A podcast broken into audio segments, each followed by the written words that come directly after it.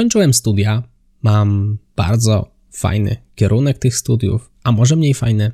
Mam jakieś CV, coś tam w to CV wpisałem. No i przecież nie wyjdę na ulicę i nie będę krzyczał: Szukam pracy. Jak znaleźć pracę? Właśnie o tym porozmawiamy sobie w dzisiejszym odcinku. Zaczynajmy.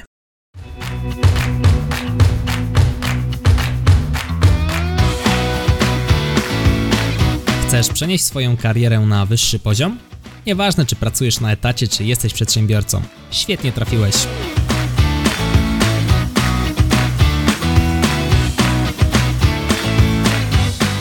Nazywam się Michał Kowalczyk i witam Cię w Excellent Work Podcast. Zanim zaczniesz szukać pracy, warto się w ogóle przygotować do tego procesu. I teraz część z nas tutaj słuchających będzie szukała tej pracy bezpośrednio po studiach, część z nas będzie szukała pracy, bo na przykład straciła poprzednią, a część z nas może się zwolniła właśnie, bo ta poprzednia praca nie do końca nam odpowiadała i szukamy jakiegoś kolejnego tutaj zatrudnienia. Bardzo ważna sprawa, wyróżnijmy się. Śledźmy branżę, starajmy się edukować. A dlaczego? Byle jaki kandydat to byle jaka praca i byle jakie zarobki.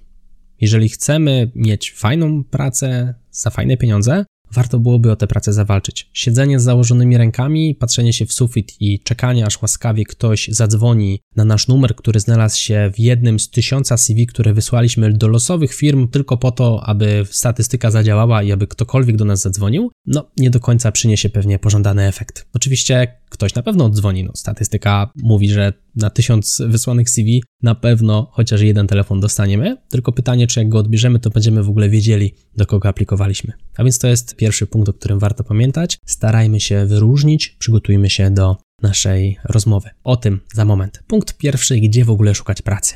I teraz podzieliłem te metody szukania pracy na dwa koszyki. Pierwszy koszyk to metody konwencjonalne, a drugi koszyk to te nieco mniej konwencjonalne. Do metod konwencjonalnych zaliczyłbym portale z pracą. Myślę, że jednym z najpopularniejszych w kraju jest portal pracuj.pl. Sam osobiście tam szukałem pracy i tam takie zatrudnienie znalazłem, jedno z moich dwóch. Miałem kilka rozmów z tego pracuj.pl i myślę, że no to jest dobre miejsce do szukania pracy. Alternatywą jest goldenline.pl. To też jest miejsce, w którym możesz znaleźć oferty pracy, podobne do pracuj.pl, ale myślę, że nie aż tak popularne.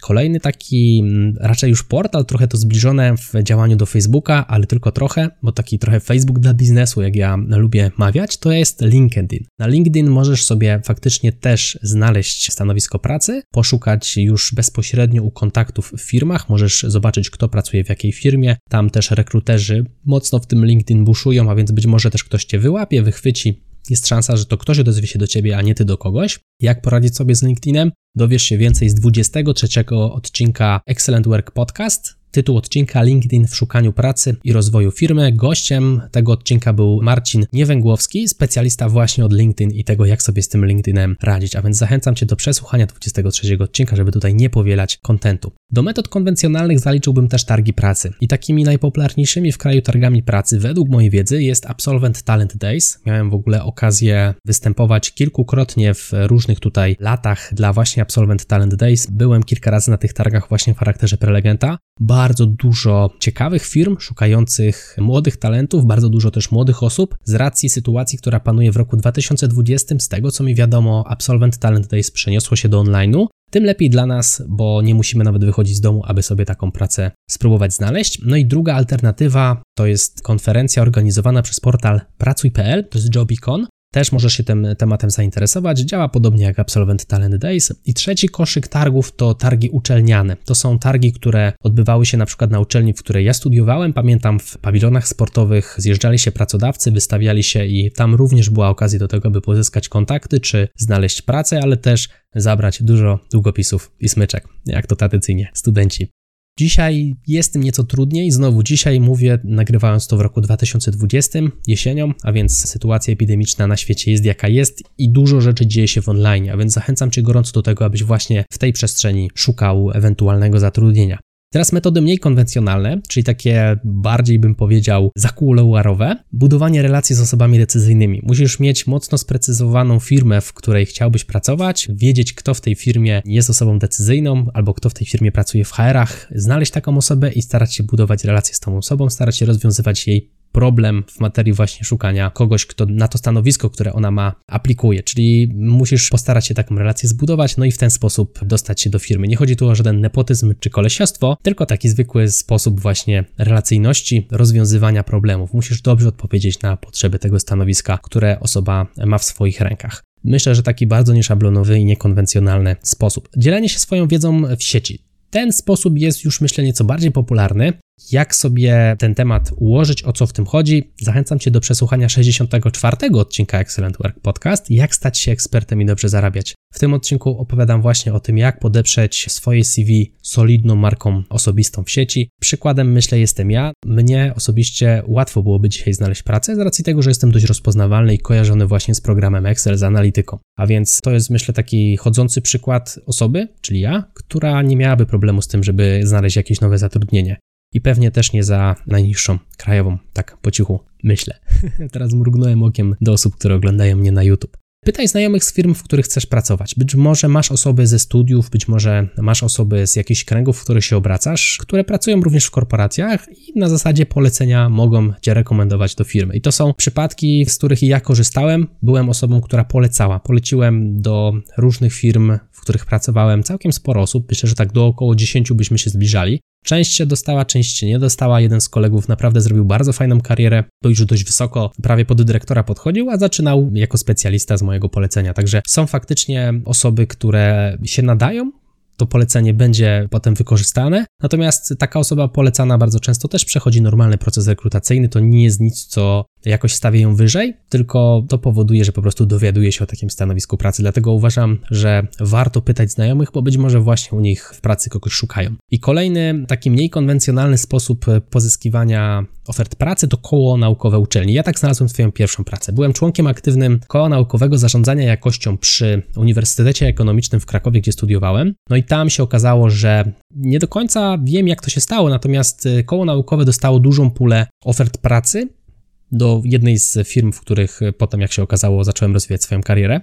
Dzięki właśnie poleceniu z tego koła w ogóle dowiedziałem się o istnieniu tych ofert pracy no i zaaplikowałem na jedno ze stanowisk, udało się, no i dalej moja historia się już potoczyła nieco inaczej. Przepracowałem w tej firmie kilka lat, potem ją zmieniłem, ale to nie jest temat wiodący tego odcinka. Chodzi o to, że w kołach naukowych faktycznie możemy takie oferty pracy pozyskać. Dlaczego? Bo koła naukowe często organizują jakieś konferencje, wydarzenia, gdzie poszukują sponsorów wśród firm. Ja sam osobiście też sponsorowałem, moja firma sponsorowała takie wydarzenie, sponsoruję je co roku, więc takie koła naukowe mają dostęp do osób decyzyjnych, osób, które dysponują budżetami, no i bardzo często też takie osoby zwracają się do kół naukowych w celu pozyskania kandydatów. W ogóle członkowie kół naukowych to są osoby, które wykazują się taką proaktywnością. To są osoby, które chcą czegoś więcej, robią coś poza to, co muszą, czyli chodzą na przykład właśnie na to koło naukowe uczelniane, to nie jest przecież przymus, a więc wykazują taką cechę, na której zależy wielu pracodawcom, czyli właśnie tą proaktywność, robienie więcej niż się od nas wymaga, dlatego są to bardzo często dobre osoby, nadające się świetnie do pracy i chętnie potem lądujące na stanowiskach w korporacjach. To też z autopsji.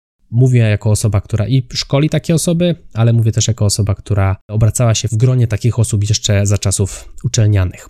Okej, okay. Wiemy już, gdzie szukać, to teraz pytanie, co wpisać w CV. Skoro mamy już upatrzone to nasze stanowisko pracy, pojawia się pytanie, jak takie CV powinno wyglądać. I tutaj zachęcam Cię do przesłuchania szóstego odcinka Excellent Work Podcast. Czy każde doświadczenie jest dobre? To myślę otworzy Ci oczy na to, co i jak wpisać w Twoje CV, żeby wyglądało to dla Ciebie korzystnie. Niegłupim pomysłem mogłoby się wydawać też stworzenie swojego portfolio plików czy projektów, rozwiązań, które udało Ci się stworzyć. To znowu będzie podpierało Twoją kompetencję obsługi na przykład projektów czy programów. To jest coś, co jest istotne. Nie są to wtedy gołe słowa, tylko jest to również podparte wynikami. No i niegłupim pomysłem byłoby też wrzucenie do CV dobrej jakości zdjęcia tylko nie z plaży, tylko raczej takiego bardziej profesjonalnego. Ja osobiście korzystam z usług Pix Agency, możesz sobie wygooglać. To jest e, taka firma, która dba właśnie o wizerunek i osobiście polecam właśnie, no niekoniecznie musi to być zdjęcie robione przez Pix Agency, ale dowolny, dobry fotograf biznesowy. Zainwestujmy sobie w to jedno zdjęcie, żeby je mieć w CV. Tutaj ja wiem, że mogą pojawić się kontrowersje, czy to zdjęcie powinno być, czy to zdjęcie nie powinno być. W Polsce jest przyjęte, że nie ma w tym problemu, jeżeli takie zdjęcie się pojawi. Więcej o temacie CV w szóstym odcinku. Jak się dostać na rozmowę o pracę? Czyli wiemy gdzie szukać, mamy fajne CV. Teraz pytanie, jak w ogóle na te rozmowy o pracę się dostać? Dobrym pomysłem byłoby wyróżnienie się, czyli próba zrobienia czegoś innego niż wszyscy. Wbrew pozorom to nie jest wcale dzisiaj takie trudne. Jako ludzie dziś w XXI wieku jakoś, nie wiem, poszliśmy w stronę lenistwa. Może wcześniej też tak było, natomiast wydaje mi się, że w tym 2020 roku i wcześniej to tak szczególnie. Chodzi o to, że wszyscy robimy to samo. Kopiuj, wklej to samo CV, kopiuj, wklej ten sam list motywacyjny do wszystkich możliwych stanowisk, o które chociaż nasze kompetencje się ocierają, zamiast przygotowywać porządne CV dedykowane pod konkretne stanowisko pracy, porządny list motywacyjny, który zwiększy prawdopodobieństwo tego, że ktoś to przeczyta i weźmie i go to zapali do nas i zadzwoni do nas i nas zaprosi, to my po prostu robimy kopiuj wklej. I znowu, ja rozumiem, że to jest taktyka w stylu rzucamy makaronem o ścianę, na pewno coś się przyklei, tylko pytanie, czy jak się przyklei i ktoś do nas zadzwoni, to my w ogóle będziemy wiedzieli, na jakie stanowisko aplikowaliśmy, nie? Możesz powiedzieć, że dlaczego ja mam inwestować swój czas, skoro ten pracodawca może nawet nie zajrzeć do mojego CV, może nawet nie otworzyć maila.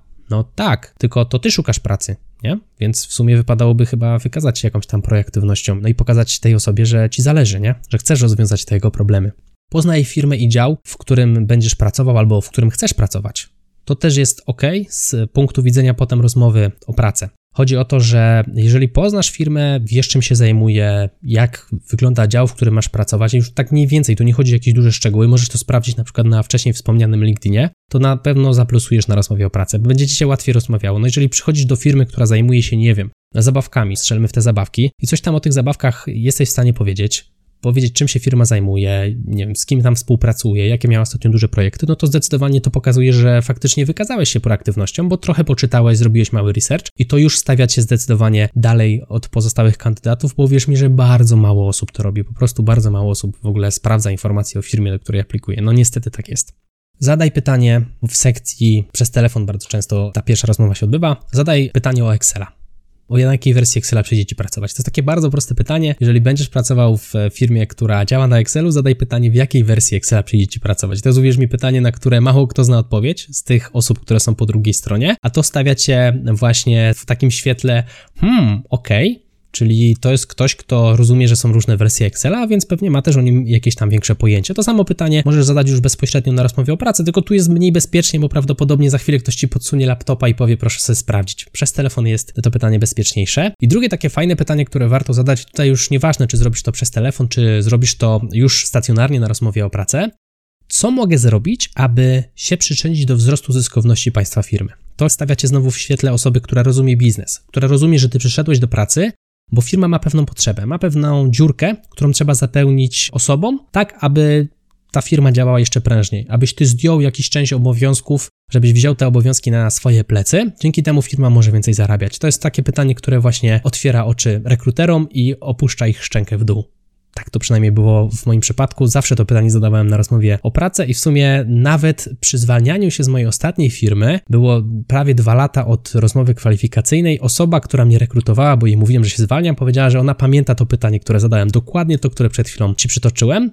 I powiedziała, że to jej pokazało, że ja rozumiem biznes, że ja rozumiem, jak to działa. Jakie to musiało wywrzeć na niej wrażenie, że tam niemal dwa lata po tym jednym pytaniu potrafiła mi je jeszcze zacytować. Musiało to naprawdę zrobić piorunujące na niej wrażenie.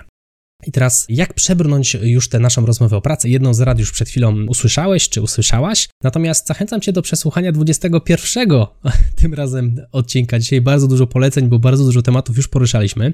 21 odcinek podcastu Excellent Work Podcast. Trzy rodzaje spotkań na linii kandydat-pracodawca. Tam właśnie punktujemy sobie, jakie mogą być te spotkania i jak z tymi spotkaniami sobie radzić. Tak w dużym skrócie podsumowując, bardzo krótko, istotne jest to, aby się ubrać odpowiednio do tego, co się dzieje w firmie czy na rozmowie o pracy. To też można wyciągnąć od pracodawcy, o tym więcej w 21 odcinku. Trzeba się zachowywać ładnie, o tym również w odcinku 21 jak. Będą czekały Cię pewnie testy na rozmowie o pracę, czy z Excela, czy z języka angielskiego. Jak sobie z tym poradzić? Znowu odsyłam do odcinka 21.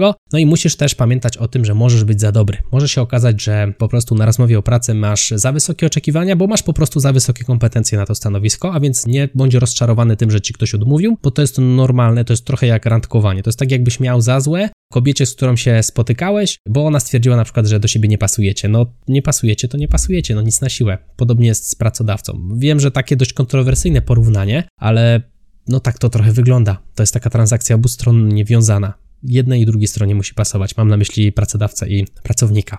No i na samym końcu taka, myślę, dość istotna sprawa. Cały proces pozyskiwania pracy jest czymś powtarzalnym, czyli powtarzamy do skutku i statystyka zadziała. A im lepsze będą te nasze próby, im bardziej jakościowe będą te nasze próby, to znaczy im bardziej się przyłożymy, tym zwiększamy prawdopodobieństwo, że przy mniejszej liczbie prób wreszcie ktoś do nas zadzwoni, czy nas po prostu przyjmą. Jeżeli nam się nie będzie udawało, nie martwmy się, podnieśmy głowę, wyciągmy nauczkę i jedziemy dalej do kolejnego pracodawcy z kolejnym CV.